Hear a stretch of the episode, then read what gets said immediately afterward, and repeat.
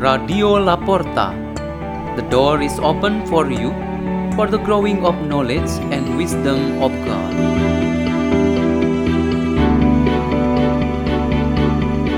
Delivered by Felicia and Andrew from the Church of Santa Maria Ratu, Blok Q in Jakarta, Indonesia.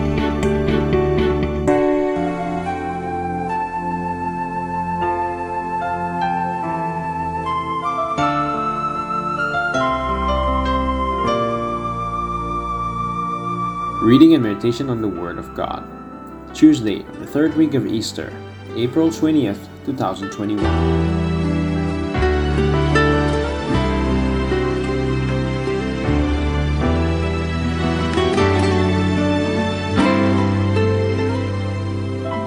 The reading is taken from the Holy Gospel according to John. The crowd said to Jesus, What sign can you do, that we may see and believe in you? What can you do? Our ancestors ate manna in the desert. As it is written, He gave them bread from heaven to eat. So Jesus said to them, Amen, amen, I say to you, it was not Moses who gave the bread from heaven. My Father gives you the true bread from heaven.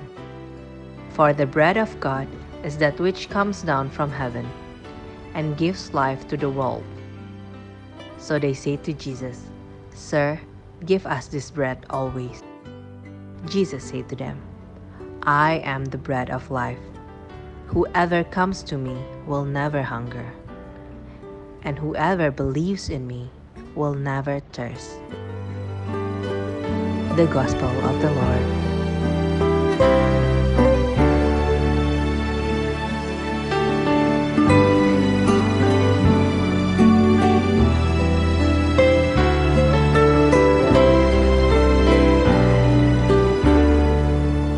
For our meditation today is A Strong Faith Bears Fruit. In a common understanding, a strong faith that bears fruit is in relation with goodness and truth, achieved that should become the example for others. The highest achievement is no other than the one showed by the Lord Jesus Christ.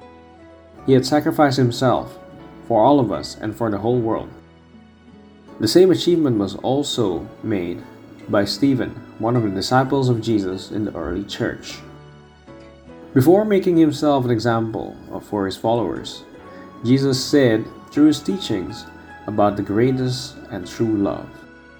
He said that the greatest and truest love is in the one who sacrifices himself for the good and salvation of his of her brothers and sisters. His own teachings and practices were eventually accepted and followed by the apostles and disciples. Stephen was the first disciple to follow the Master, and he was named the first martyr in our church. The greatest and best fruit of faith is martyrdom. Martyrdom is a narrow, in a narrow sense, is the one killed or shed his or her blood for the sake of Christ, his gospel, and the truth that comes down from God.